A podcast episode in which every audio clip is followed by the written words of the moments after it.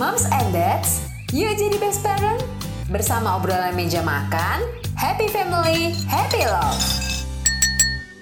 Hai moms dan dads, kembali lagi di tips dan trik mengenai dunia parenting dan rumah tangga yang dilansir dari tiga artikel terbaik nakita.id minggu ini bersama aku Ana. Tiga topik yang akan dibahas di episode ini adalah dampak KDRT bagi pelaku jika terus dilakukan, empat jenis tantrum pada anak, dan gimana sih cara atasi anggota tubuh membengkak saat hamil. Tapi sebelumnya, moms dan dads jangan lupa ya untuk follow dan beri rating terbaiknya untuk podcast obrolan meja makan di Spotify dan juga nyalakan notifikasinya supaya moms dan dads bisa terinfo setiap ada episode terbaru yang tayang setiap Senin dan Kamis.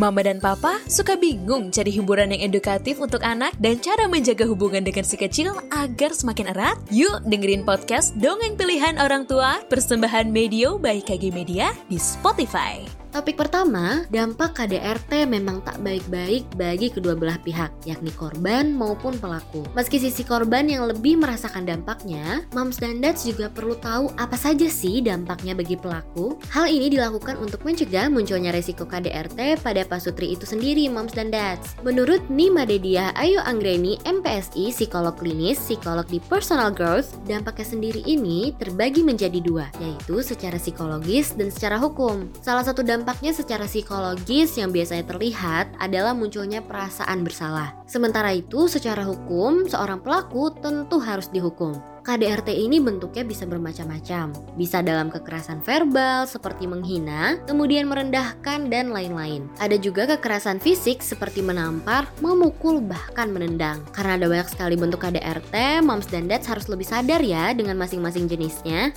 Topik selanjutnya, kondisi anak tantrum sering kali membuat para orang tua bingung dalam menanganinya. Akibatnya, kondisi ini sering kali sulit dikendalikan, khususnya oleh para orang tua. Sebelum mengetahui cara tepat mengenai tantrum pada anak, anak, ada baiknya moms dan dads pahami dulu nih jenis-jenis tantrum pada anak. Yang pertama, tantrum karena frustasi atau kelelahan. Apabila kondisi ini sudah terjadi, moms dan dads harus pintar-pintar ya dalam memahami si kecil. Meluangkan waktu untuk mengetahui perasaan si kecil adalah cara yang paling tepat dan paling penting untuk menangani si kecil yang tantrum karena frustasi atau kelelahan. Kedua, tantrum agresif. Jenis tantrum ini patut moms dan dads waspadai ya, sebab kondisi ini dapat membuat si kecil lepas kendali terhadap emosinya. Jika hal ini terjadi, lebih baik moms dan dads membawa si kecil ke tempat yang tenang. Ketiga, tantrum untuk menarik perhatian atau menuntut sesuatu. Para ahli mengatakan jenis tantrum ini dapat terjadi karena si kecil merasa terasing. Nah, untuk menangani hal ini, moms dan dads bisa membiarkan si kecil merasa tenang terlebih dahulu sebelum menanyakan alasan ia mengalami kondisi tersebut.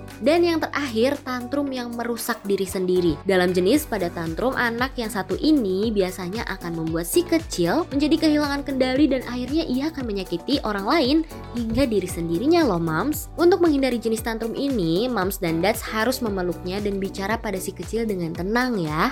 Dan yang terakhir, selama kehamilan, mams pasti mengalami beberapa keluhan gak sih? Salah satunya mams yang mengeluh beberapa anggota tubuh yang membengkak nih saat hamil. Ternyata ada loh mams cara mengatasi anggota tubuh membengkak saat hamil dengan cara yang tepat, mams bisa lebih nyaman menjalani aktivitas saat hamil. Menurut American Pregnancy Association, minum air air lebih banyak memang dapat mengurangi pembengkakan. Mams harus tetap meningkatkan cairan yang telah keluar dari sistem metabolisme tubuh selama kehamilan. Agar tubuh tak membengkak saat hamil, Mams juga harus mengurangi kinerja kaki ya. Terlalu lama beraktivitas menggunakan kaki, salah satunya berdiri, akan berdampak pada pembengkakan kaki dan pembengkakan pergelangan kaki. Selama hamil, Moms juga harus memperhatikan pola makanan kebiasaan makan. Kurangi makanan yang mengandung tinggi gula dan asam. Meskipun sodium memang sangat baik untuk kehamilan ya.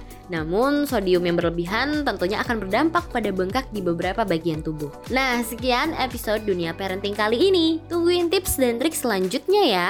Jangan lupa juga follow Instagram kami di @nakitaid dan @medio by KG Media. Sampai jumpa di episode berikutnya, Moms and Dads. Thank you for listening, Moms and Dad. See you on the next episode. Happy family, happy love.